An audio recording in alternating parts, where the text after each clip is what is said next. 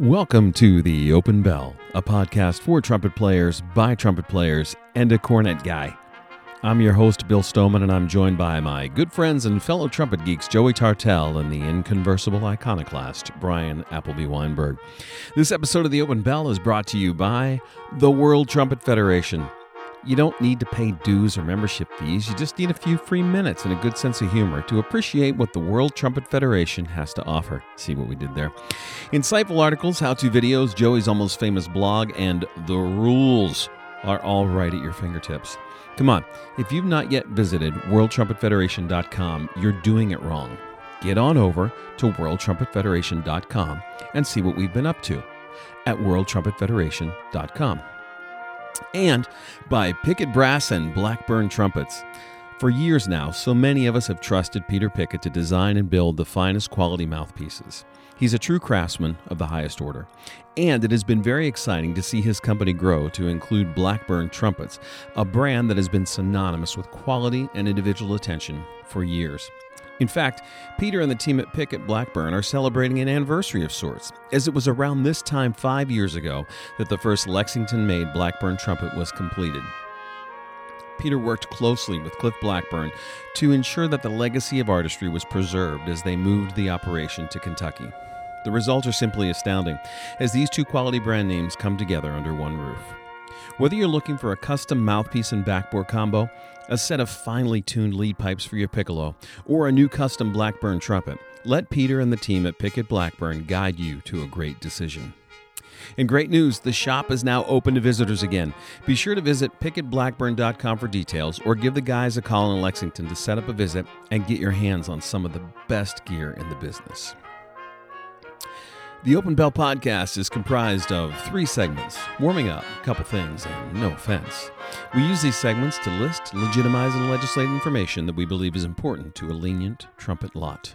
Gentlemen, shall we?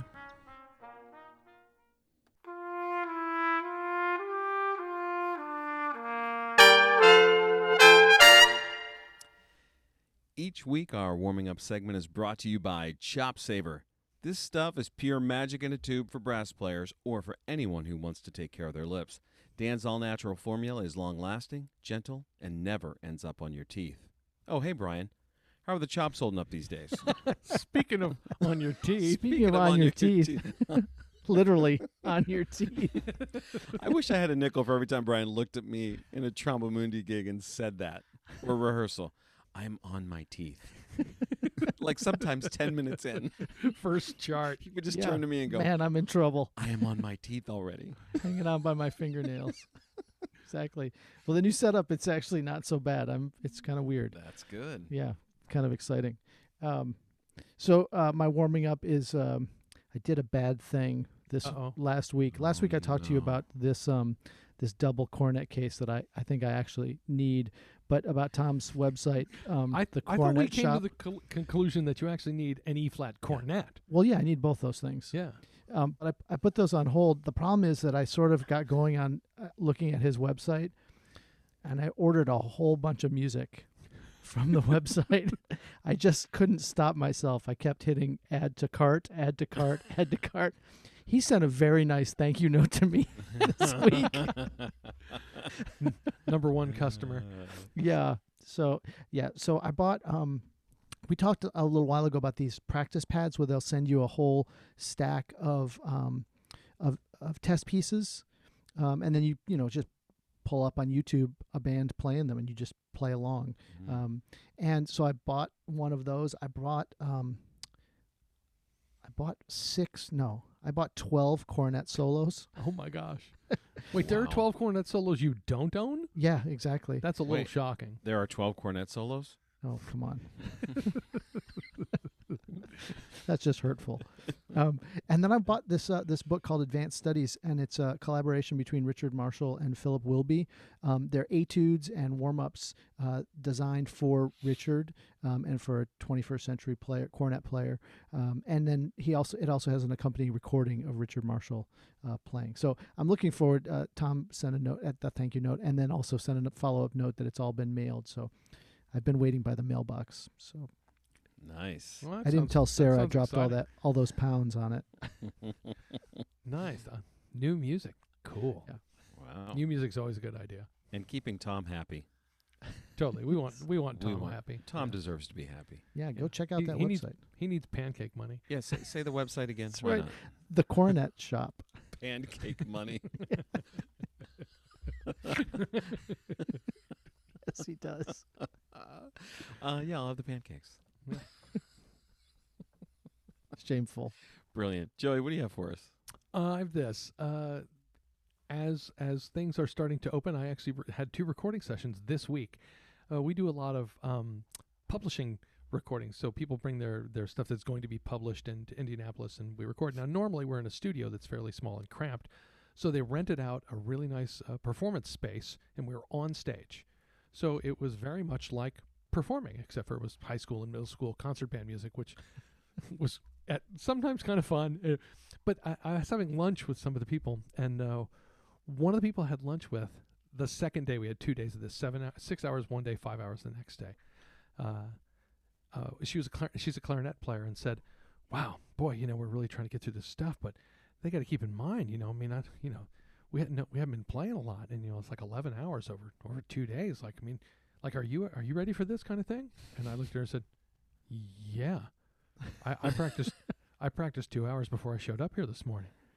And she looked across the table to somebody who knows me. and was like, "Yeah, that's just what he does." But I, I was, like, I, I, I- was a, a little taken aback. But when I, you know, this is a professional musician and somebody who plays really well, I'm thinking, well, wait, if you have fewer performances, that's more time to practice. Time not to practice. Yeah, you, you should be doing you should be doing more stuff. And I know that we've talked about this an awful lot, but evidently that's not what lots of people are doing. They're kind of waiting around to then play themselves back into shape. And I'm like, no, no, no, no, no. That would be doing it wrong. Mm. I want to be ready to go, like what happened this week. Now again, this was not the most you know challenging stuff technically or, or, or, or musically, but a lot of times when you get to those middle school charts, there aren't rests.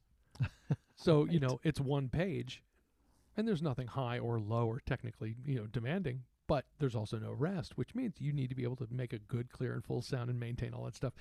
Of there that if you haven't been practicing, haven't been putting in the time, even that I noticed looking around the stage caused some people, you know, some Mm. difficulties. I'm thinking, oh no, no, no, no. This Wow. is why I gotta be doing more, performing less. Oh no, that means practicing more, Yeah, right? a- absolutely. Got to be ready to go. We're on the same page here, aren't we, gents? totally. And if you're gonna try and get back in shape the week before your gig, you could be in trouble. Well, I yeah, Totally. I've said, I've said for years, you know, you can cram notes, you can't cram chops. Right. right? Yeah. Like, Exactly. you know, yeah, f- big folder of music. Yeah, you could learn that probably pretty quickly, but you can't cram endurance. So Yeah. Gotta be ready to go. yeah. Yeah, so I, I- found it a little shocking. I was like, "What? No, of course I'm ready to play 11. I can play 11 hours today. Let's go." Unfortunately, I think that has been that's been a common thing. I heard Yeah, an interview with. Kenny Rampton. I think he was at Josh Landress's shop, and they did a little video. And he said, "Yeah, I haven't been playing much. I was, um, I was really in a dark place at the beginning of this. We had no gigs, and there was no playing, and I just wasn't playing at all for a long time. Wow. And it's like, wow, that's. Yeah. and he- I mean, then he played something, and it was beautiful and amazing. you know, because it's Kenny Rampton. All right, we need to call. Ken- I don't know Kenny. We need to call, uh, one go buy his plungers. We we've mentioned before, but two, let, let's. I, I don't know Kenny. Let's call him because uh, guys that play that well, we need them playing. So, yeah. Oh no, he's he's obviously back playing now, but yeah, it, that's yeah. good. but it was an Yeah. interesting commentary, and I just Yeah, I feel badly for people in that in that situation. yeah. Yeah. All right, all right. Bill, what do you got for us? Well, I of course have followed the way, the way of the Trumpet Federation. So World Trumpet Federation. So I'm ready because I've got a live gig this weekend as well. Holy moly, it's Oh. gonna happen. I'm pl- I am. It's pretty cool too. Um, playing with a group I've never played with before, actually. Altoona, Pennsylvania Symphony. The Altoona Symphony. He's doing a pops concert. Principal Wait. trumpet Kevin Eisensmith. Wait, this wasn't the one that you won the perform the. No, what's Concerto kind of competition funny? This is won that? interesting. I knew you were going to bring this up, and I was prepared for this.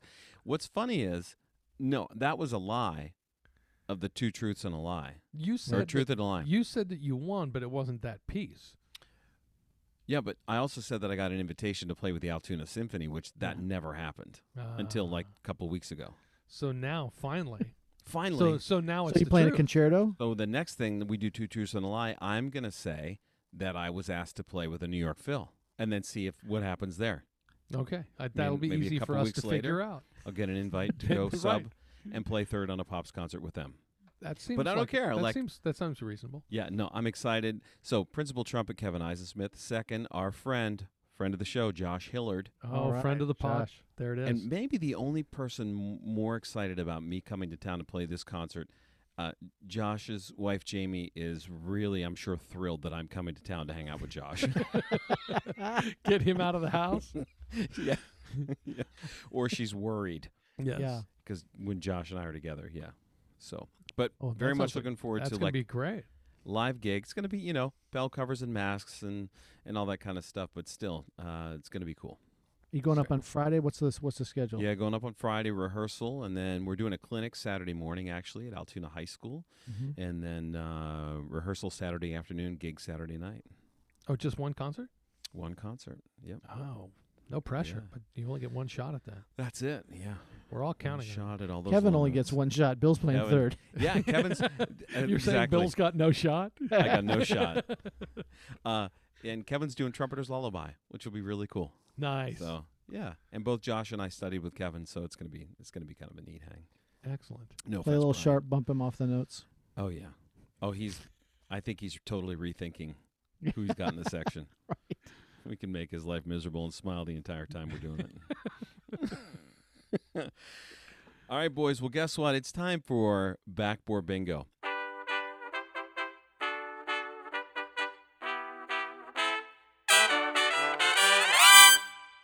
Oh, And- man. kind of getting back to our roots tonight a little bit. Uh, our dear friend Peter Pickett, uh, of course, Pickett Blackburn is the sponsor of this episode. Yeah. And uh, I don't know if you guys realize this or not, but he was actually the inspiration for Backbore Bingo. The first time uh, I wrote this game and we played it, it was all about Pickett mouthpieces oh, that's right. because he was our sponsor. So Yeah. uh, it was because of that earlier episode that I that we started to do the Backbore Bingo thing, and uh, and so And he's today's the one that's making the E flat cornet that Bryan's going to eventually that buy. Bryan's going to buy. That's right? right. Yes. Yeah, because why wouldn't you? Yeah. It's So a great that up. horn. It's going to take a little while to save up Yeah. that cash. So and you'll need another mouthpiece for that. Several. Yeah, Yeah. and that's you, you. Great news is I you know can right where to go. Yeah. One stop shopping. One stop shop. Come on out. He's only a have- couple hours from me. Have Joey call Pick Peter and tell him what I need. Tell him Here, what Bryan needs. listen, needs. Bryan's going to come out here. Don't listen to him. Here's what he wants. Here's what he really wants. Put in give your him earplugs. this. Do not listen to a thing he says. right, Just and hand him as I, this. as I said in the opening, the shop's open again, so Oh, you can nice. actually go in. Yeah, Okay, this sounds like a WTF field trip. I think we should go record an episode there. We we should totally do that. That'd be great. It would Let's be do that. great in Lexington. Why Oh, not? totally. We could go remote. Now we we haven't had any guests on the show, but uh, if we're right we down don't- there, we might have to bring Vince in. We might. Oh. If we're right Or- in Lexington, Yeah, right in the shop. Yeah, yeah, yeah. that We would be just cut pretty him out good. in post. That would be the longest episode we've ever You're recorded. like, "Hey Vince, how you doing?" And then it like two hours later, listen, we're we've got a thing we got to do here. Yeah. Yeah. Just one more That'd thing. Just it. one more thing. Just one more thing. Hey, one more thing. All right, so these are going to be kind of Pickett centric uh, questions tonight, so we're going to test your knowledge. All right, here we go. Question number one In what year did Peter Pickett buy his first piece of trumpet equipment to make modified parts and then begin the odyssey that would lead to Pickett Brass and now Pickett Blackburn? So, what year did he buy the first piece of machinery to help in this endeavor? And I'm to, this is multiple choice. oh, good. I'm glad we Yeah. got multiple choice. A, 1999, B, 2001, C, 2003, or D, 2007? Oh crap! I was figuring it was somewhere in that decade, but I was hoping for like 1814. No. Oh, the man. guys that I knew were not, exactly. Those were Bill's yeah, these are not making the stuff Peter is. All right. no. All right, let's see. I'm trying to think of the first time I heard about him having stuff, and that was from Vince. And when was that? Mm-hmm. That was mid 2000s. See, I think it's like I think I it's think it's 2001. What do you Okay. think, Bryan? yeah, I think it's two. I think it's 1999 or 2001. I So what's think your it's ear- pick? I think it's early. My 'Cause pick. that's- Mhm. My pick is 1999. Joey I'm going to go 2001, A Space Odyssey. and Bryan would be right. Oh, I hate it when Yeah. Bryan's right. Uh, Peter because he bought was his- dabbling for a while before he. Yeah, he was doing the cosmetic stuff, right? Like the valve caps and tops and stuff like that. Mhm. And uh, in the, but in 1999 he bought his first lathe. mm-hmm. That's and then Then you're in. then you're in. he Yeah. was still working as an engineer full time, and Yeah, Right. Lexmark, and then the shop. And I saw the first shop. It was in his like garage. right. Right. Yeah. Uh, the new shop is super cool and industrial in Lexington. I've only seen the pictures, but man, we that's why I'm Um, saying we need to take a visit. I haven't been there. totally happening. And there's a great pizza place right around the corner. Oh, now we're getting some. All right. Question two. As we know, our friend Peter Pickett, founder of Pickett Brass, added Blackburn trumpets to his mega empire after purchasing that company from Cliff, Cliff Blackburn. In 2016, the first Blackburn trumpets were finally being made in Lexington. However, initial conversations regarding Peter's purchase of the company date back to 2009. Where, geographically, did the initial conversation occur? Oh, come on. A. Oh, come on. I'm going to give you, it's multiple choice. Who are three A. people that have not been in my kitchen? In my kitchen, right. like, this is as much educational as it is to embarrass you. yeah. A. The Blackburn shop in Tennessee. B. The Pickett shop in Lexington. C. At the National Trumpet Competition in Fairfax, Virginia. Or D. At the ITG conference in Harrisburg, Pennsylvania. Where did Cliff and Peter say have this conversation that led to now this great merger? All right. Since since Bill's asking, were you the host of the one in Harrisburg? Yeah, 2009 I Yeah. hosted. Yep. See, don't you think he wants We- to we basically covered claim that- credit for this? We covered that on the ITG special last week. I think that Brian and I both have hosted Yes, two of us an have ITG hosted. conference. Two of us. like I two of us are doctors. I think is when I said like two of us have hosted. Two of, yeah, two people with doctorates on this show have hosted ITG. that sounds right. That sounds exactly right. So what I'm saying is, Bryan, don't you think that Bill Well, would want to make Pickett Blackburn kind of about him? He was It- the host, I could right? do that. the problem is it's still about him because it was at NTC. but that's when it was in Fairfax, not but at his Bill place. was there, too. But I was still doing the, the thing. and Peter was there. And Peter's always there. yeah, Peter supports everything. Yep. So, so you got to imagine, did this conversation like was Peter at Cliff's shop in Tennessee, like going, "Hey, yeah, do the stuff. I'll sell you all the stuff," and then, or did it happen? Was Cliff up at Peter's place in Mm. Lexington, or See, was I it at one of the think so. conferences? I think it's at one of the con. I think it's at one of the conferences. okay. And here's the thing. I always remember seeing Cliff at NTCs. I'm not always remembering Cliff at ITGs. Do I have that right, Bryan? Do you have memory of this? I, think he would go to those, but there's more free time, downtime at NTC for them to talk and have a serious discussion. So NTC? I, I'll go. I'm I'll go NTC. I'm guessing NTC. I'm going to go NTC. I'll guess NTC as well. There are so many amazing things that came out of the 2009 ITG conference. See, oh, When I come on. I talked myself out. Harris- of it. Of a Harrisburg. gun. and that is actually where they had the conversation. See, Oh, I, that's man. what I should have gone. Bryan, why do I let I- you talk me out of I stuff? I cannot imagine an ITG or NTC actually either one without Cliff or Peter being there. Now, Right. of course, since All Cliff right. is retired, but man, I'm they just angry. everywhere. I blame Bryan. well, you shouldn't. You really you overthought should. it. You really overthought it. Yeah. All right, question Shocking. three. Shocking. be I a- would overthink something. I know this is going to be a lot easier. This is more over the plate. Uh, what is Peter Pickett's favorite go-to fast food? A. Kentucky Fried Chicken. B. Chick Fil A. C. Taco Bell or D. McDonald's. I love that Let's Joey's see. brain is just he's reasoning this out. I think he's a Chick Fil A guy. I have no idea, but if he's a Taco Bell guy, then I think we're going to have to talk about sponsorship. I don't know if we can accept it, but Have You you, got a seen problem with his Taco food Bell? at a, yes, I do. a I'm table? not a fan. You got a you- problem with Taco Bell, you got a problem with me, and I suggest you let that one marinate. Uh, And I'm uh, out. I got a problem with you then. Can you imagine his table at ITG and seeing a bag there? What bag do you see? well, here's the thing. Uh, it depends on where ITG is because uh, Chick Fil A's aren't everywhere. Right. McDonald's are everywhere. I love the way these make you guys. Un- unfortunately, Taco circles. Bells are everywhere, but I'm not allowing for that uh, to be an answer. Taco. Bells are everywhere. This is like uh, when I used to be in a, a picks pool uh, for college football. We it was purely for gloating rights. There was never any money. We just did it for fun. Right. Uh, I, I would never uh, pick Notre Dame because even if they win, I don't want their points. So it's just it's just morally wrong. So I, I won't pick Taco Bell All right, because so- even if it's right, I'm no I don't want You the don't points. care. You don't wanna want know. the points.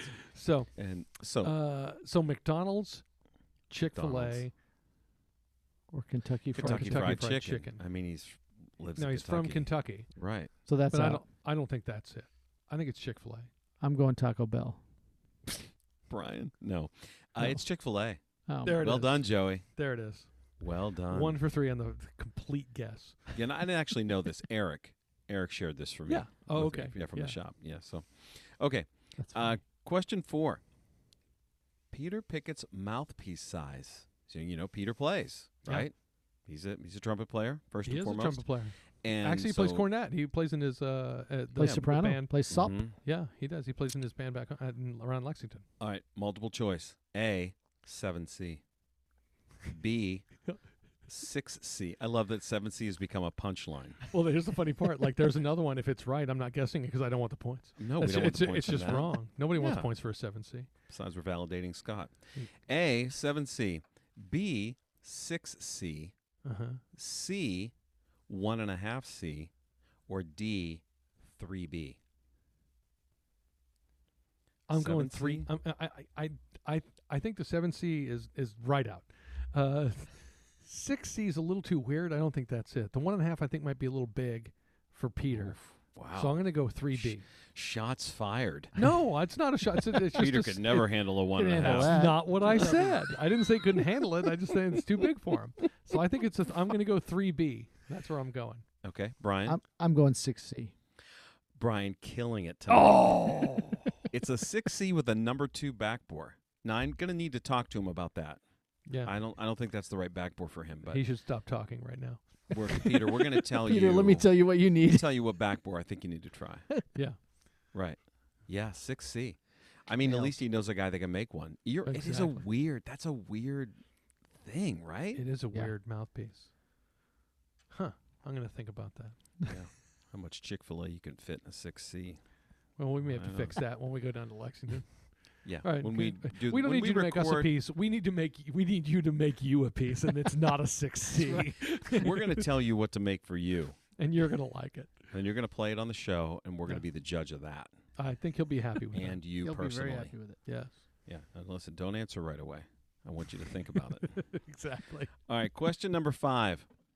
Pickett Brass recently had a sale where they released a variety of new colors in their acrylic mouthpiece line. Ooh. These mouthpiece tops screw right onto the regular Pickett Brass backbore, and they're super cool. Um, recent choices were things like Sea Turtle, Cinnabar, and Maui Sunset. Uh oh. These are the names of colors. So, uh, I recently spoke with Peter. I, I, I was waiting for a time to tell you guys this, but I recently spoke with Peter to commission a new acrylic cornet mouthpiece color just for Bryan. and I need you guys to help me decide which way we should go. I have four choices. Excellent. Okay. Okay. Okay, This here is we go. this is exciting. I know where this is going. This is exciting. A. Bashful British beige. Okay. That's that's Now a this good is- start. I, this was taken right from the Toyota color palette. Yes. Okay. This is going to look just like an '89 Corolla, Yes. which means Jesus. invisible. exactly. It's going to look like to the, naked trumpet is hovering in front of his eye. You, face. you just walk right past it and not even know it's there. Yeah. So that's, That's a the whole bashful, point. bashful British beige. All right. B. Always absent amaranth. Oh wow. This That's is nice. charac- This is a color that's characterized by a dull translucence. there you go. Okay. It is there, but you But just don't You know it. just don't really notice it. Okay. All right. C. Reticent recluse red. Oh. This is red with subtle hints of leave me alone.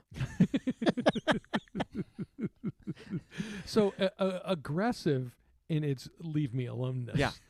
Yes. Sort of almost a passive aggressive A Get out of passive my face. aggressive reticence, you might say. red a sense. Yes. you might say. Reticence. You're welcome. Yeah. Okay. And D. Victoriously vacant vermilion. Oh. Uh, this is a sort of a green with no envy. whatsoever. right. so uh, we've got bashful British beige, always absent amaranth, reticent recluse red, or victoriously vacant vermilion.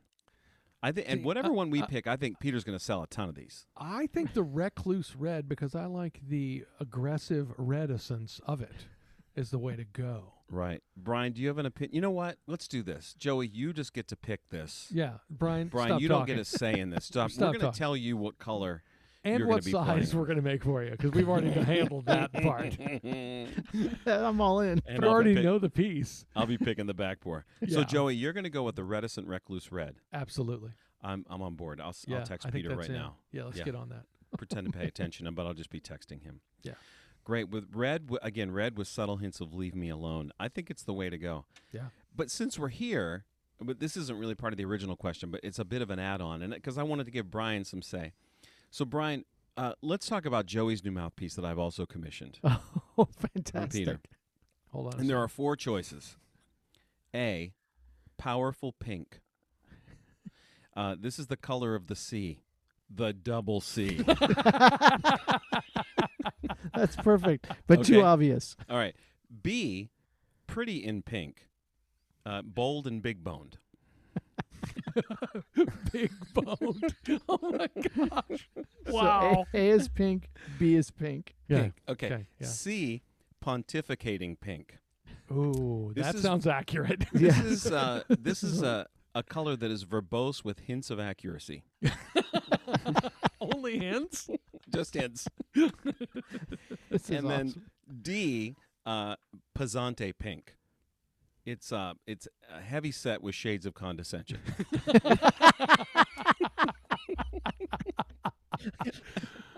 Ooh, so that's a that's a those that's a tough call. again, uh, powerful pink, pretty in pink, pontificating pink, or pesante pink. I, I think I think it's pontificating pink. That's where I was going to. I think that's really the one. And That's much the like the go-to. SAT, I'm just going to pick C and go Yeah. with it. well, Peter's going to be so excited, and I'm sure they're going to add these colors right away. right just away. wondering, like two weeks from now, they'll be getting emails. Hey, can I get the? Uh, I'm looking for the Pontificating pink. and like a and like a three B. It'll be the first time Joey's name's on the website. yeah, and it will have come from one of us. that is some poetic justice. I knew right this would happen.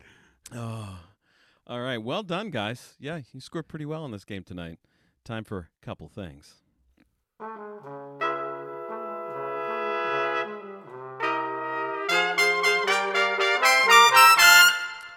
So, with so many options, so many brands, and so many built in problems, selecting the right trumpet for you and then selecting the best one of those can often be a challenge.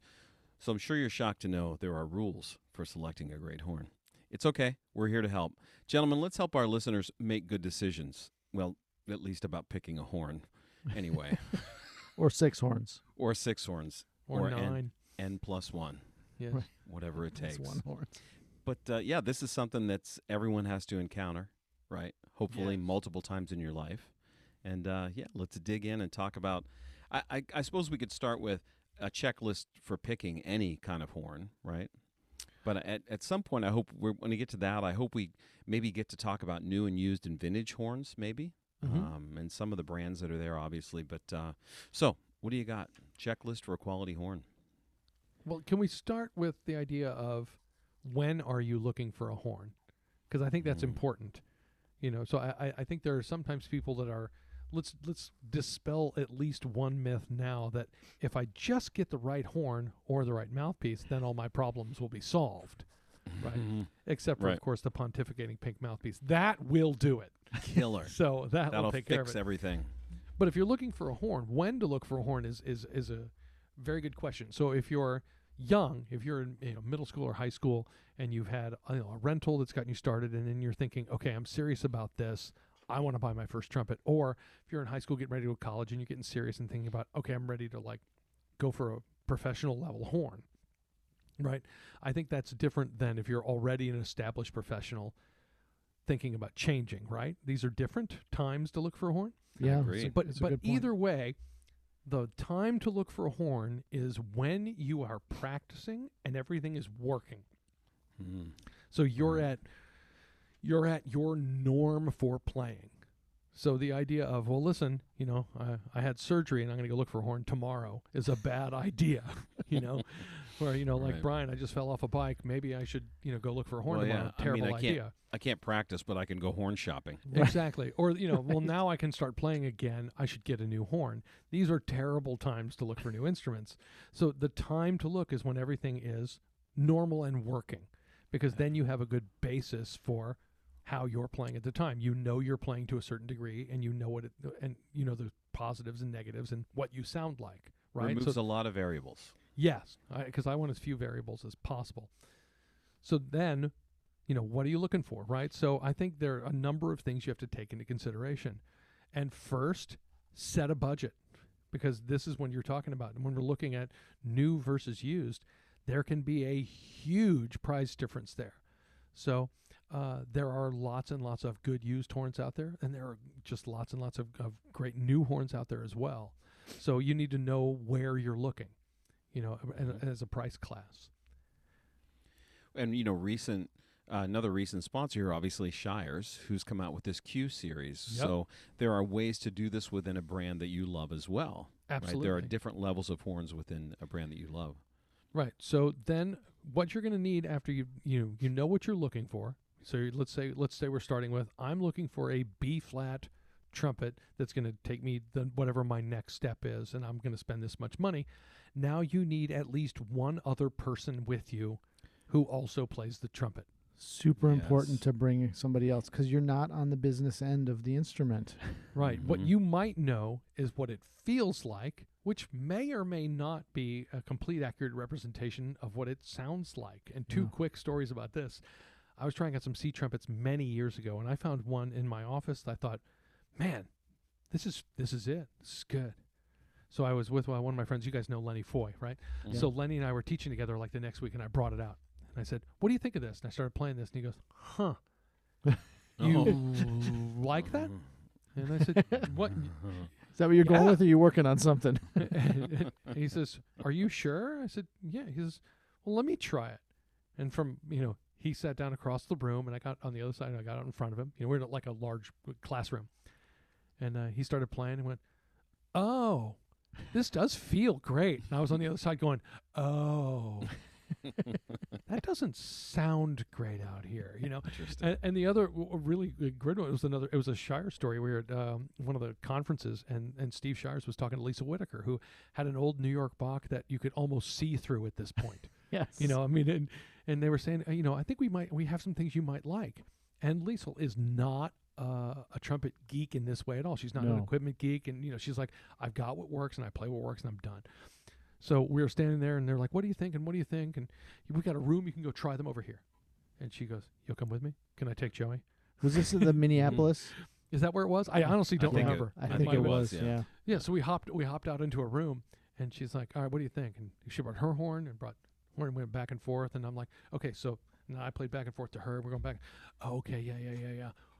Invaluable. Right? There it is. Yeah. You can you can hear it, you can go back and forth. John Rommel and I've done this an unbelievable number of times. The first I said two little stories. I'll tell you one, three, sorry. It was when Yamaha first introduced I think it was the the Chicago's and New Yorks years and years ago. Sure.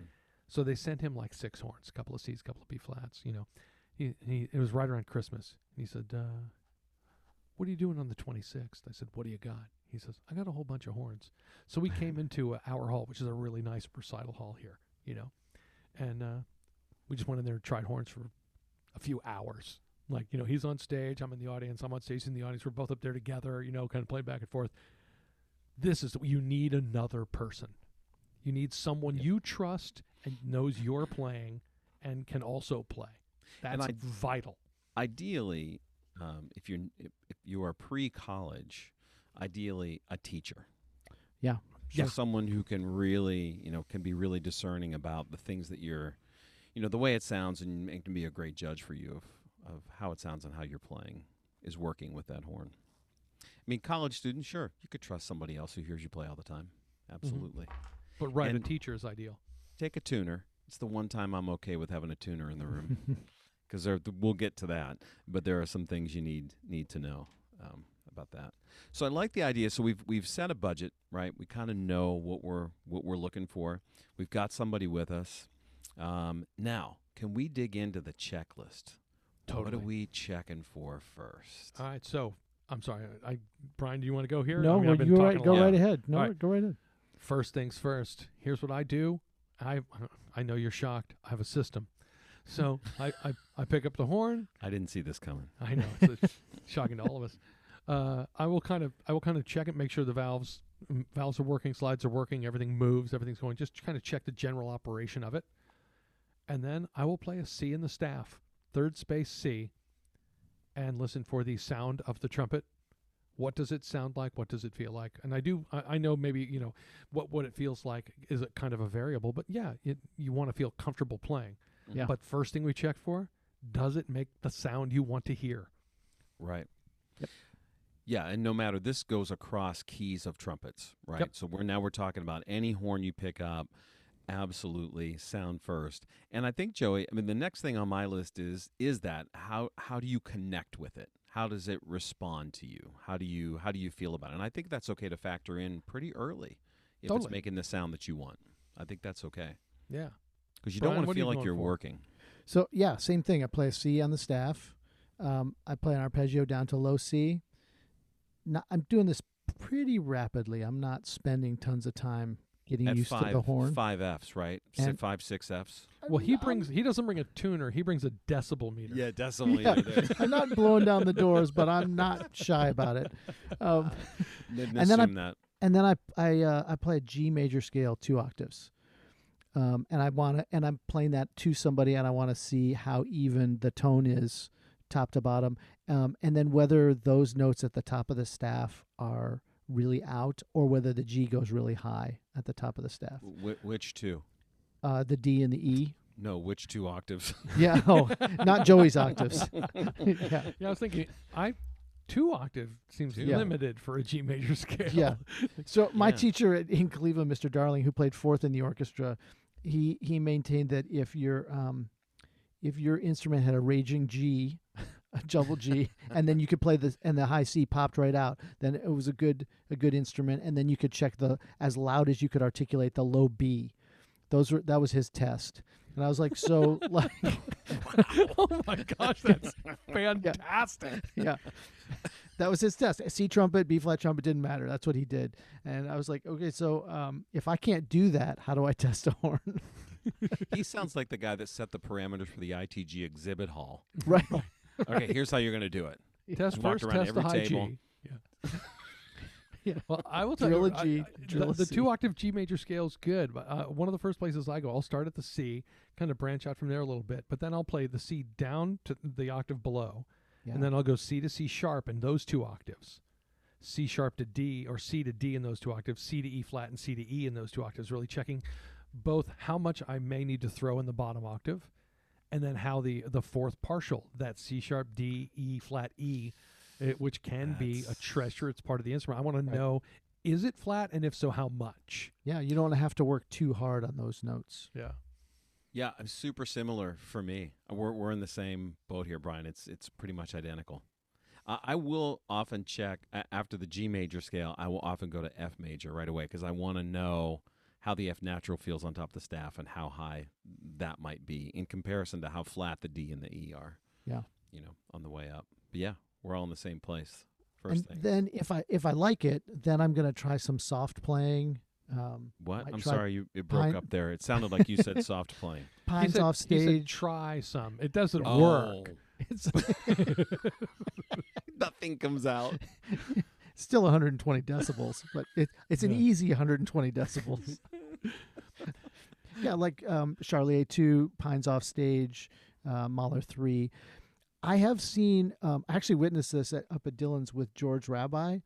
Um, George can make anything sound like George. Um, and so he will play an instrument till he sounds like him and it sounds good. But he gets the worse the instrument is, the angrier he gets about it. so Because he can't muscle it. yeah, yeah. So he's just like working it and working. it. He's getting darker and darker. So I had to like, and then of course you do that for a couple hours. Your face is ruined. You can't try horn. So, so he um Yeah, so we, we got him to just try a, a couple notes and then put it down and then try a couple notes, and uh, that seemed to work much much better for him. But So don't I- spend the time playing till you can make it sound the way you want to sound. No, but playing the same thing on every if you're going to have a row of horns in front of you, Yeah. play the same thing on every horn. Yep. Right, and, and and this is important, right? If you play and it doesn't make a sound that you like and isn't comfortable, and or doesn't play in tune, okay, you're done before we ever get to playing any music on it. Right. Like if I get to a point where you know I remember being handed a horn at uh, an ITG, hey, d- check this out, and I played. I tried to play. I played a C in the staff, and I thought, well, that was weird. It felt like I was blowing through a crazy straw. just that part with all the loops in it. and I thought I was what I thought I was playing was just like a ta, you know, just th- and what came out was rear, and I thought, wow, this is. So I played a, a what I thought was a going to be a C major scale from C in the staff down to low C, and thought, okay, I'm done here. you know, I knew at that point this is not a horn I'm interested in, Yeah. and and then you can be done because then if you get a sound that you like and if it if it's working for you and if it plays relatively well in tune, then yeah, let's make some music and see how it responds. right. Right, I've done that. absolutely. I've done that with C trumpets. Picked them up off the table, played a note, and felt like it was blowing back at me. Like there was a fan in it. Right. I was like, ah, no, try this next one over here. Yeah, because then you transition and you take you take if you don't have a bunch of stuff memorized, right? You take books with you. Take Sure. whatever you need so that you can again play the same thing. Once you narrow it down to a few horns, Look, then you Can we take a second about saying what the what those things should be? Like what what Bryan's talking about makes some sense, right? You want Sure. to play stuff that you can play. You- We want to, the idea of like trying to play something that one you don't know or two you're not capable of really executing Right. is not going to show you anything. It's going to show other people things that you don't want them to see. Or Yeah. just random test notes. Like, why would you just play a bunch of random notes that you don't know what just happened, Right. and then you're going to try and recreate that on the next horn? No, play. Have a system. Play the Here's- same thing. Here's I love this. You you got to watch for this when you go to the ITG conference, right? Like you watch a guy pick up a horn, right? Someone picks up a horn, they play it, and they poke it, take it down and look at it. Look at it. Yeah. They look at the, like You especially look look, at at the the, valve cluster. Yeah. yeah, they pick it up and play it again. yeah. Yeah, I love that. Yeah, the the the look at it either in yeah, this is good, or Or- or they miss something. What what what's wrong with this horn? Something's horn? wrong with this horn. Something's wrong here. I mean, First thing I check is I just hammer a bunch of notes out. I articulate on it. I need to know. hold on a second. I need to know. Where, wait, where'd Bill? No, go? you don't. Where where's Bill?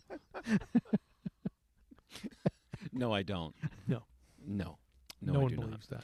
But no, so you not part of the take- equation. Right. You take the Arban book, you take uh, Concone book, you take whatever it is that you're comfortable doing that's going to tell you what you need to know.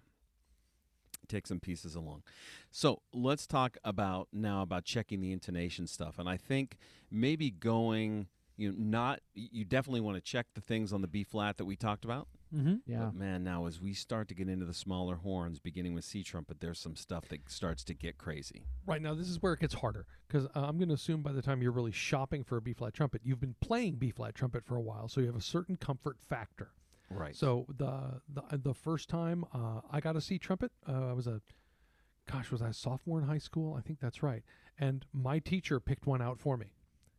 What did I know about C trumpet? Well, nothing. I I knew that that's what most people played in orchestras, and I really wanted to get one, but you know I, I wasn't didn't have the skills necessary, and so my parents did the right thing and asked my teacher for help, and he picked out a, one for me, and boom, you know it was really good, because yeah now the tendencies are maybe a little more magnified on the C trumpet than B flat trumpet, and your comfort level is less. So now you really need some help and expertise. So my C trumpet, quick story. Uh, first one I bought was in grad school. I didn't have any money, right? Lynn and I had no money, and so Dillon's had one for seven hundred dollars. Yep. So I called and I asked now him in some today's questions dollars, about it. that's that's three thousand five hundred That's right. Today's money. I think it's more Today's than that in today's money. Probably is.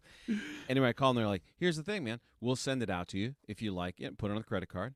If you like it, keep it. If we don't hear from you in seven days, it goes on your credit card. You bought it. Boom. So they sent it out, and it was, you know, for a first heat trumpet, it was pretty darn good. I was pretty happy with it. But to make it a little bit better, you know, I stripped the lacquer off of it. Like I had the lacquer stripped. Uh, that was just a thing.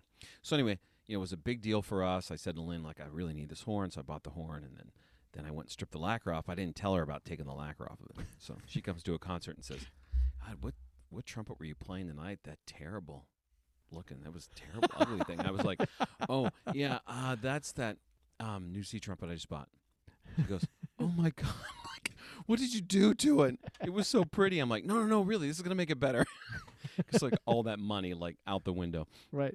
But for a first C trumpet, it was it was perfect for me. It had all the weird things that a first C trumpet has, right? Like the E flats, no shot, two and three. Doing the E- you know, the E one and two, there was no guessing about any of it. The, the G was super sharp, the whole thing, you know. But it was great first horn. Sure. It worked really well. Yeah, and affordability comes into that play. Yeah, when you're trying to build the arsenal, you know, that's the thing. Yeah. So it- it- uh, specifically about the C trumpet then, dig in for me a little bit. What do you guys check first? for me, the the B flat and C are, are, are identical in how I try them out. Mm. Like I want I want that C in the middle because boy, I remember one of my first students here at uh, U. She came in and we were working on some excerpts and she was false fingering her C in the staff two and three. and I said, "What's going Oh. on there?" She goes, "Well, I mean this horn." And I, I, I sometimes find that people overdo the false fingering part. And I said, "Do you mind if I try your horn?" She goes, "No, no, no." Hands me your horn. I played a C and went, looked at her tuning slide and played the C below it. And went, "Wait a minute, that's fine." The G above it's fine. The C and staff, okay, play it two and three, it's fine. you know, so uh, you know, again, I want to get a good, clear and full sound, and, and then I want to check those partials. I want to play down and see if I can play it in tune. You know, now with C trumpets, and these in in our lifetimes have gotten a lot better. Man, Yeah, way sure. better. You know, I was taught when I got my first C trumpet. Listen, you play your E flats two and three, and you play your E's one and two, and that was fairly common pedagogy at the time. Yep. Where now, not necessarily. Now it's Right. if you need to, depending on the chord, who you're playing with, you know. But you you can find horns where you do not need to do that, just because that partial is just going to be that low. Yeah, a lot of horn, new horns they will slot right in with Mhm. the playing E flat second valve and playing E's Absolutely. open. Yeah. Still assuming the the C trumpet, the low C is going to be a little high. You Maybe, that but that's be easy enough to go. It- I, I, that's is. why I worry about the third to- space C more. More yeah, you can you can bend that around, but but I think it, your low C should, well, it should rattle. is what I think it should do. So you want it you want it to be loud, is what you're w- saying. I want it to be able to. play Bryan likes nice- a lot of notes to rattle Yeah, on the horn. Yeah, and then start checking those those octaves, the octave Mhm. relationships, the D to D, the E flat to E flat the E to E, the F sharp to F sharp. I mean, I'm willing to use some first valve slide on the F, so I'll, I'll, I'm not so worried about that. But the F sharp to F sharp and the G to G, super important to me. yeah, the G on top of the staff. Yeah. It's amazing how low the C sharp D, E flat, and E can be, and how high that G on top of the staff can be when you're trying on horns. Yeah. And it's like, wow, I, I have to false finger all these notes because they're so flat, and then a G on top of the staff. I need to play one and three and throw my third valve slide. you know, it's Just crazy. it. Exactly. Now, so the problem is obviously, uh, I, I found that they just get worse, right? So now we move on to the E flat trumpet, right? Yeah.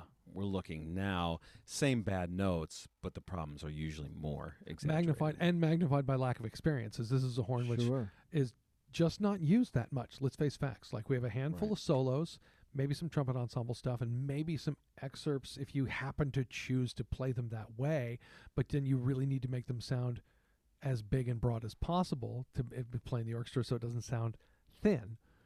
So again, you want to, uh, that first thing you got to be looking for is sound concept. You know, and, and you want sound concept. But boy, this is where you really need some help.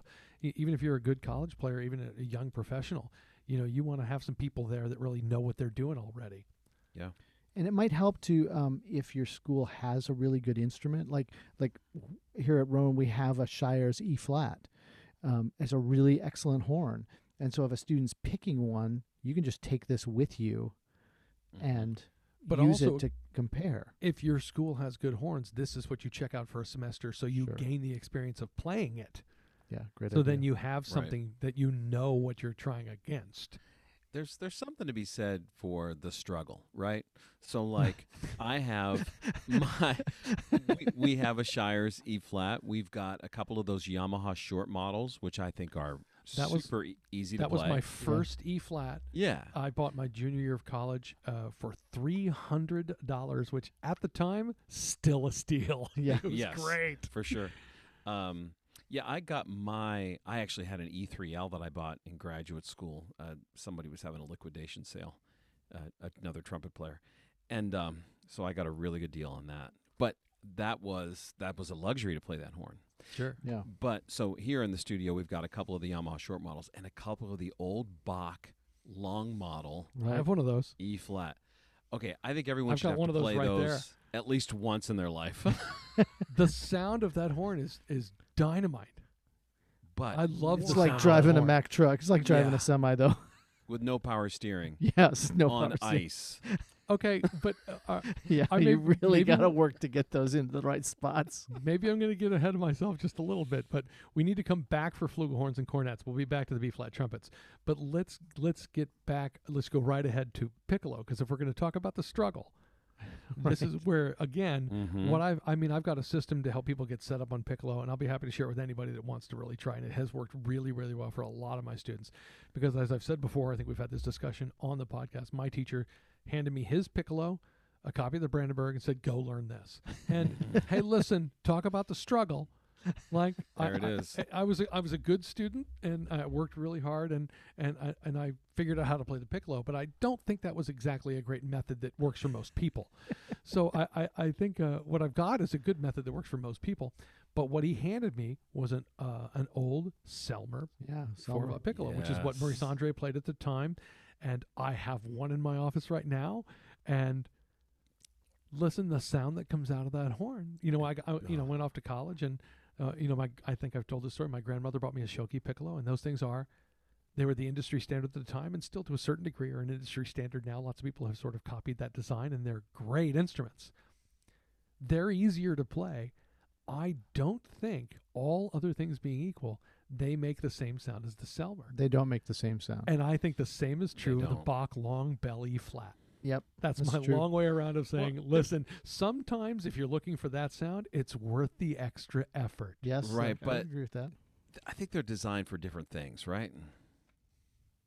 Maybe. Like I think the Bach long bell. I for me, I mean, I was think that's designed to play orchestra parts where you just want to transpose to make right. it a little it's, bit well, more it is. The accessible. long bell things, those are cut down C trumpet bells, literally. That's Right. what they are. Those are 229 or 239 bells. Man, I knew a guy in grad school that had a E3L with a cut down C trumpet bell on it. A Schilke C trumpet bell? I think so. Interesting. Ooh, I want to hear that horn. Because it was the like it was like, well, wait a minute, what am I hearing here? Like yeah. it's E flat trumpet, but it's got there was a lot more going on there. Joey, is yours the four valve B&S? My B&S, yes. yeah, E flat. Now you see, when I tried that horn, what I realized at the time is, oh, see, this is the best of both worlds for me. It, it has the broadness of sound of the Bach, you know, the long bell, which is a, a- again a horn I still I still have, but the tuning and pitch of the Schilke. I think it really does both of those things really really well. And I do remember one of the first times I played that, if you remember, was at Westchester, and I was uh, we we played there early on in Tromba Mundi history, Bill, Yeah. before you were, had joined us Mhm. and uh, I was going to play. We were all going to play one thing with the concert band, and uh, and I, I played uh, Sachse Concertino, right. and I pulled that horn out, and you guys all looked, and it's just it's big, you know, it's a Right. it's a big bell, it's four valves, it's a it looks like a big monster, and they're like, you're going to play Sachse Concertino on that? I'm like, uh huh, yeah. So I walk in first rehearsal, boom, knock that thing down, and you guys are like. I want to try that horn. yeah, I mean, it oh, looks that works. big, but it plays. It plays great. It can't be the player. It must be the horn. It's gotta obviously be the, the horn. horn. Yeah. What Oh, mouthpiece you let's using take. on that? Thank you for saying that. Let's take a quick sidetrack here. Can we? Can we take oh, Yeah. a quick oh, sidetrack? I think it's what we do. Yeah. So, listen, there are lots and lots of great trumpets out there, and there are lots of great trumpet players out there. But if you're thinking, well, I want to sound like that player, so I'll just buy the same horn that they play. Now, I'm not saying that the horn that they play isn't a great horn. It very well could be. But it is in no way going to turn you into that player. And we should make sure that's very clear. And we all have horns that we have ch- we choose. Like you know, Bryan, you're a Bach trumpet artist, and Yep. Bill, you're a Shires trumpet artist, and I'm a B&S artist. We we like these horns, and we play these horns, and we endorse these horns. Mhm. That being said, if you go buy the same horn that we're playing, that doesn't mean you're. Should you want to even sound like us, you know? And I see this an awful lot uh, with, for lack of a better term, you know, trumpet superstars. You know, there's when when we were growing up, what's the horn you had to buy for your first C trumpet? You better buy a Bach 229 25H pipe. Sure. Why? Because that's what Bud Herseth plays. Now, Yeah. here's the thing it is what he plays. And wow, he certainly sounds great and influenced generations of orchestral trumpet players, at least. But boy, I, I got one of those when I was 16 and I, I didn't sound anything like him. and I was really trying. And the idea of, you know, uh, you know, on the other side of the instrument, you know, Wayne's got the uh, Wayne Bergeron's got the the LA model Yamaha, which is a, a really good trumpet. You buy that horn, I don't think you're going to be locking in those double D's like Wayne just by buying that horn. So you know that can be they can certainly lead you into some professional model horns. But if you think that's just going to open the door and, and you're going to walk right through it, that's not happening. Right. I was at a master class um, many years ago. Jon Faddis was at Ober- was visiting Oberlin, uh, doing a concert with the jazz band, and he did a master class. And somebody asked him what mouthpiece he played, Oh gosh. and and he said he said I don't know what are you playing, and the kid said I have a I have a one one and a- one C, and he says that your trumpet. He said yeah. Mm-hmm. he took it from him and drilled a double C right in his face, like four feet away. And he was like, Yeah. "I don't think it matters." Handed it back. You know, those guys can perfect. You know, make anything sound great. Yeah. True, but he does endorse Schilke trumpets. Yes, he does. Yep. So he choose he has a choice of what he wants to play and he chooses that and he sounds like a million bucks on it. Yeah. Yeah. All right, so let's get to let's get to you're gonna you have a process for piccolo trumpet, which you can actually we could put on the website, Totally. Yes. right? Um, you have a process for picking flugelhorn. Oh yeah. Well, the flugelhorn's much like the B flat trumpet. Um, although I, I do want to check, and no offense to you personally, Bill, I want to check the pedal tones because they exist naturally I on d- the I don't, I don't understand. what do you mean naturally? So, and what's Bill supposed to do? He's got to take Joey to try it out. so Wait, do you check them with one lip or two? Just remember, if you're pulling your chops out to reset for pedals, you are cheating, and that doesn't oh, count. well then what are pedal tones? I don't understand. But yeah, I, I mean, you want to hear you want to hear that ease and beauty and sound that is a flugel sound and is not a trumpet sound. Right. Mhm. Which is why, again, you need a good pair of ears with you that you trust that uh, uh, that are in front of the bell because you will be behind it. Yeah. yeah. uh, I'm just picking a flugelhorn. I think how many times people go, "Oh, there's a cheap flugel. I need a flugel. This is three hundred dollars on eBay. Right. Right. Yeah, I'll just take that." and there are some there's some really inexpensive horns out there that if you think of flugel as a double that is well i may need it on this gig i'm on and i don't really care because i'm never really going to practice it might be perfectly functional for you Right. but if you're really picking an instrument of listen i want all of my instruments to be of the highest quality and i want to treat them all equally and you know take them all seriously to make them all sound great Play the ball you every should- day. and, and play them all every day as we've Mhm. covered many times here then you should do that with your flugel here's do you remember this when we did uh well this was at, at jc's place the year doc was supposed to come out and then he, he Right. couldn't make it out right so Mhm. we're gonna we're gonna do some stuff and this is where this is where scott went over went over to fred's booth All uh, right. this fred powell and Right. he, he's playing on this flugel and i looked and i went this this might be trouble for you because i was on the other side of the bell and i'm just listening to him and listen you know scott sounds great at everything i'm like dude he's like i gotta go call lisa Not need to You know, know, that. but but here's the thing that like, good. Didn't need but to know he, that. he he started playing i'm like dude I, I think i'm pretty sure that's your flugel like it just he he picked up the horn and started playing and they were one Yeah. you know, and he did Mhm. end up playing it on that concert. we had we had streamed it. And two funny things. I think Elisa texted him, "Your new flugel sounds great," and my mother, we were playing back and forth, texted me, "Wow, Scott sounds great." That's So, right. yeah. but nothing about you. Nothing No. about you. No. That's right. Tell was Scott he sounds great. I showed him, which he did. But uh, Yeah, That was a you know, great concert. Yeah. Fred makes a killer flugelhorn. Yeah. Yeah, I I mean, mean, Fred makes great stuff, and those flugels are uh, uh, just amazing. That's one way to make sure you're getting the right flugelhorn. Uh, if you're shopping for one, is just get it from Fred. Call Fred Powell. He's good. Yeah, and he makes great flugelhorns. Absolutely right. But now, uh, I'm sure that everyone's. This is what they're really waiting for: buying a cornet. Okay, Bryan, stop talking. Bryan, we're going to tell you, Bryan, how to do this. You want I think with the cornet, I think the first thing is you got to have the right mouthpiece. Because if not, it's just going to sound like a chubby trumpet. It's gonna sound like a yeah. It's sound like a crappy trumpet. Yeah, you, you do need to have the right mouthpiece, and uh, we've we've covered covered that um, pretty extensively, I think. Um, but actually, Bill and Pete helped me pick my my current cornet after Tom picked it out and sent it up to Scotland for us. We picked it up there. Nice. he narrowed it down. he narrowed Yeah. it down to well, I think three or something, Three or four, were- something yeah, like that. Yeah. and uh, and and we it was pretty easy for us to pick pick the one, and I just Although- brought it back. But I again, have- you got to be looking for a true cornet sound, Right. not a trumpet sound, and that's Right. important. Like you're saying with the mouthpiece choice. So go, say, Bill. You were gonna say I was just something. going to say, although at first I did not like it as much as your older cornet. It took me a minute to get used to the new one. Yeah, I, well, yeah. I, I don't, remember. I that don't 'cause remember you, what that was about. You brought it into the section, and I was like, mm, I don't, not sure about that. Yeah, you were. it worked Yeah, out on that fine. side of it. And Yeah, I the new think it's great. record, the new record's coming out here very soon from Mark, and it's got you and I playing our cornets on it. Right. I Right. And, uh, apples and lasagna. Apples and lasagna. exactly right. Great cornet story, right? Bryan plays his new Besson, right, and I play my my new Shires cornet for we Joey. asked Joey what what do you, what do you like best? And it's one of the few times when we've seen Joey ask Joey a question, ask for his opinion, and he just sat there staring at us. he didn't say anything for a second, and he goes, "All right, you've heard of apples and lasagna, or apples, apples and apples and oranges, or apples and apples." He goes, "This is apples and lasagna." Yeah. I mean, it wasn't it wasn't comparing fruits. They're too similar. Right? Like I, I like apples, I like lasagna, but they're not the same thing. They're it was amazing how different they were, They were but both really sounded different. great. both cornets, you know, both in B flat. And you But, guys were yeah. sitting right next to each other in my office. Right. Yeah, that's very We were funny. just as stunned as anyone else. he said, but, I, uh, I don't know what just happened. "You guys are pranking me, right?" yeah.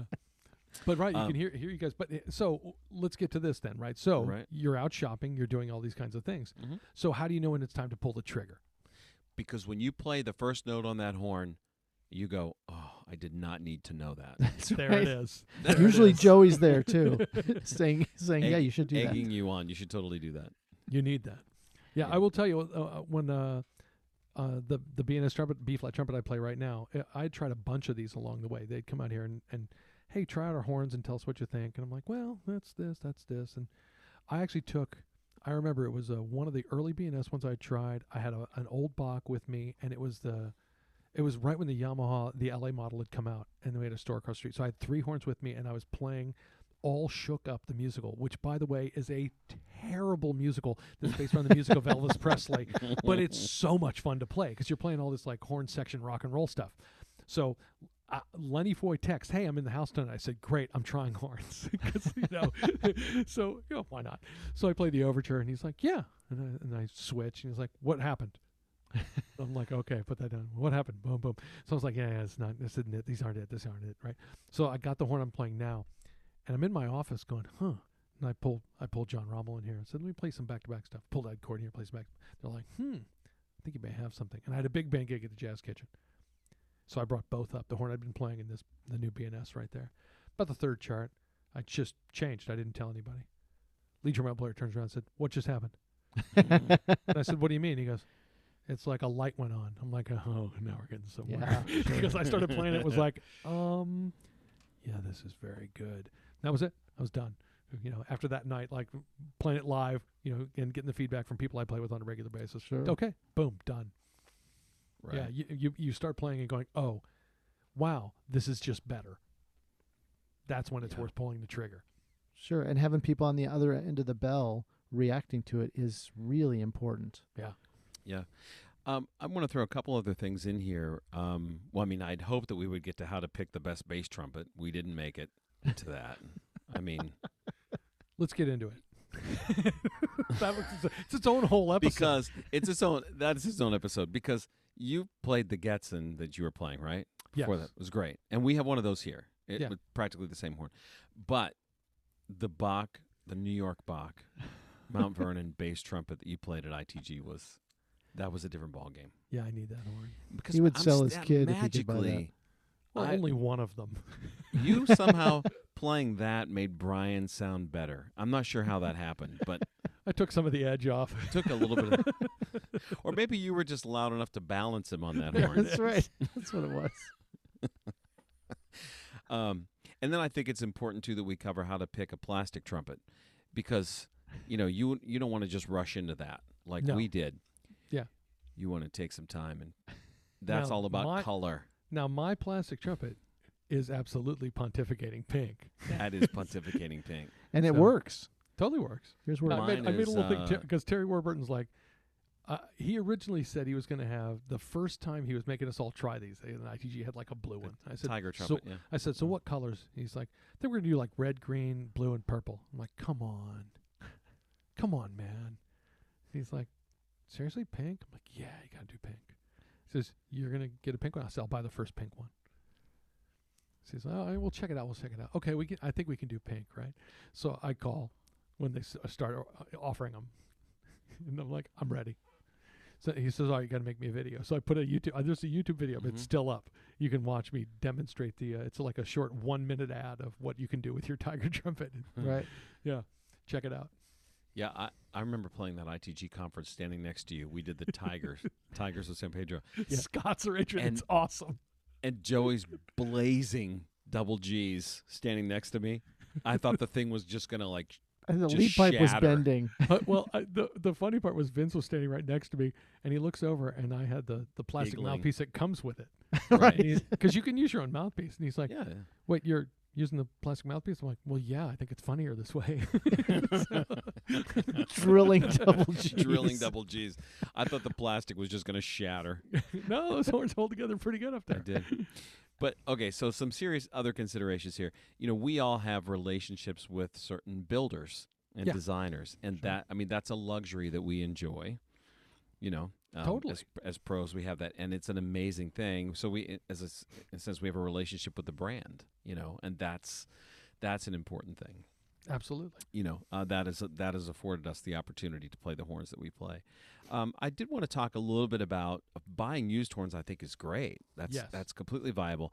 Um, but buying vintage horns, which is really cool for a collection, might not be a great idea if it's going to be your main axe to do Right. your degree. Correct. Right? It's it's cool to have an old Constellation or a Martin or something like that, but you might not get through your juries on it. You m- yeah, there are horns that you might not offer you the versatility of what you want to be doing all the way through college. Exactly. Right. Yeah. But yet they're cool to have, an N plus one. I mean, buy Yeah. it. I mean, I've got come an on. old recording in this office that I know Bill is coveting right now. yes, you do. We're gonna work something out on that. Joey, do you know how many horns you actually have? I could count them up, but no, no I mean, not. I don't have a. I don't have an inventory list. Step one is to solve for n. I think we're all right. So I think we're all in double digits, aren't we? Well, yeah, I play nine every morning. Those are just the ones on the Right. stands. Yeah. I just, Bryan's Uh, counting. Don't hurt I don't- yourself. I don't think I'm over ten. I'm Come over on. ten. I don't think I'm over Everybody's over ten. No. I Come don't- I don't think I on, No. you got to be. How many B flats do you own? Yeah, I, I mean, think that- I- I- ten. Just two. No, no, I three. Three B flats. How many Well, if you cornets? do you count the one that that, that I bought for Kate? yes. yeah. Yeah. How many cornets do you have? Um, two. So we're already at five. Only two. Yeah. Yeah, I got. f- I have four Uh, B Maybe flats. I'm close to. I'm close to ten. Close Yeah, to you ten. you got to be double digits. Yeah. Yeah. I've got a Yeah. trombonium. you have five so B flats. How do you have five B flats? I have four B flats. Four. How do you have four B flats? I Well, have more than Didn't that. get rid of. He has more than that. I don't like selling do. horns. so, Yeah. Yeah, I just have horns that I bought over the years, and I just didn't. I don't like selling them either. I've sold a couple horns and regretted it. Wow. Yeah. Okay. If I could find that sixty dollar Olds Ambassador my parents bought for me to start on, I'd buy that back tomorrow. nice. Yes. Um, I will say this too. I know cost. You know, price is always a thing. Yeah. But don't rule out um, something like doing something great for yourself, like going somewhere and having it built, like the luxury of walking into Peter's shop. Mm. Yeah. You know what I mean? And going through that process and having something like a Blackburn built for yourself. Mhm. Amazing. I mean, I did that. I did that with my Shires C. Bryan, you were there. Yep, I was there. Um, uh, you know, folks like like Peter, for example, are they're going to take you through a process that's it's truly luxurious. Luxurious. You know. I think you need to to. I think you do need to be in a place where you're playing very consistently. Like I would not want to try a horn right now, even though I'm feeling like I'm playing better than I ever have. I really have no idea what pitch is coming out or where the center on the center on any given note is. It feels very strange to to play. Um, it works, but but I would be very reticent to pick a horn for a student right, Right. now. Right. Right. When Or you to have say, one got to be, built. got to be in a place of consistency. Absolutely right. Bryan, when you say it works, you mean it's loud enough, but It's you just loud don't know enough. where it's going to go. Yeah, it there are there are some things that are actually a lot better. um, there So there you're are saying notes. practice works. yeah, That's crazy. Well, Pete's wife said I should have another accident and see if I get even better. Wow. I like it. Carla's going to start mowing you down once a year on the highway. hey, let's do Bryan a favor and go look for him. he says he's Yeah, going out so- for a ride today. Honey, get in the car. all, all, you know, all the specifics of this remind me of this funny story that I've heard from several different places uh, about some percussionists. They were on a college trip and they were in one of the New York City stores, right? They were on tour, college tour, and they went in to buy some sticks and look around and just buy stuff. And one of the guys, one of the undergrads, was there at the counter and he was buying a pair of sticks and he's, you know, tapping this one, tapping that one, and rolling them to make sure they're even and make sure that they're balanced and all this other stuff. And he doesn't realize that this guy walks in and stands behind him, but all his friends realize that this guy walks in and stands there, and it's Buddy Rich. now, this kid at the counter doesn't realize that he's even there, right? And he goes continues on with his process to find this pair of sticks. And Buddy finally says, "Hey, kid, what are you doing?" and he turns around and realizes it's him. You know what's going on? He's like, "Oh man, oh I'm, I'm buying a buying a pair of drumsticks. I'm just testing them out." He goes, "Kid, let me show you how to buy drumsticks." Jimmy, give me a hundred pair of drumsticks.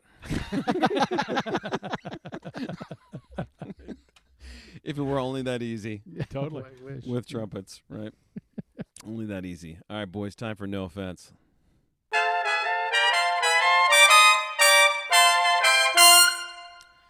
So I was going to get specific with this, but Joey foreshadowed it right before when he was talking about great artist trumpets. Trumpets Ah, with there we go. somebody's name on it. Yeah. But look, now you're armed with yet another set of helpful rules from us here at the Open Bell. So there's a lot of good ways to go about finding the right trumpet. But if you're buying a horn on a whim or without a process or just because someone's name is on it, you're doing it wrong. Because now you know the difference. Yes. And to be clear, there are lots of horns with people's names on them that are great horns. Yep. But that's not a reason to buy them. Might not be great for you. Might Yeah. not be. I have certainly. I think I can tell the story, and I think I'm we're on fair, safe ground. Um, there was uh, when I was in college, Doc Severinsen. I walked past a practice room, and one of my friends is in the practice room with Doc Severinsen. It's like ten in the morning, so he waves me in. And I walk in. He's like, "Hey, trumpet player? Yeah, you got a mouthpiece? Yeah, here, try this." and he Wow. hands me. This is a time where he was doing one of the horns he was making back at that time.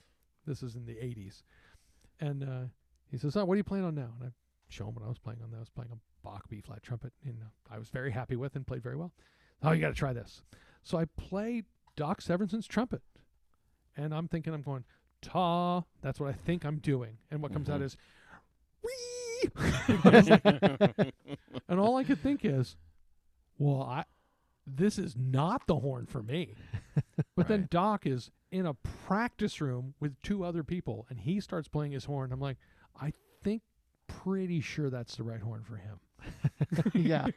you know, so just Yes. you know, I wasn't going to buy that horn. You know, if if somebody said, "Hey, hey, this is like this is the horn Doc Severinsen plays, you should try this," and I'm trying it, sure. Buying it just mm-hmm. because of that, I don't think so. Right. Yeah, he wants it to work a very specific way. Yeah, I've heard some, and Doc's, I've heard him speak about that in pretty specific terms. I've heard some other people describe it too, like they want the horn to be fast on the front side and slow on the back side at the bell, right? Or they want like they want all the resistance up front and then they want it free after the valves. Like there's just a way to think about it, you know. right. Yeah, different ways to consider that.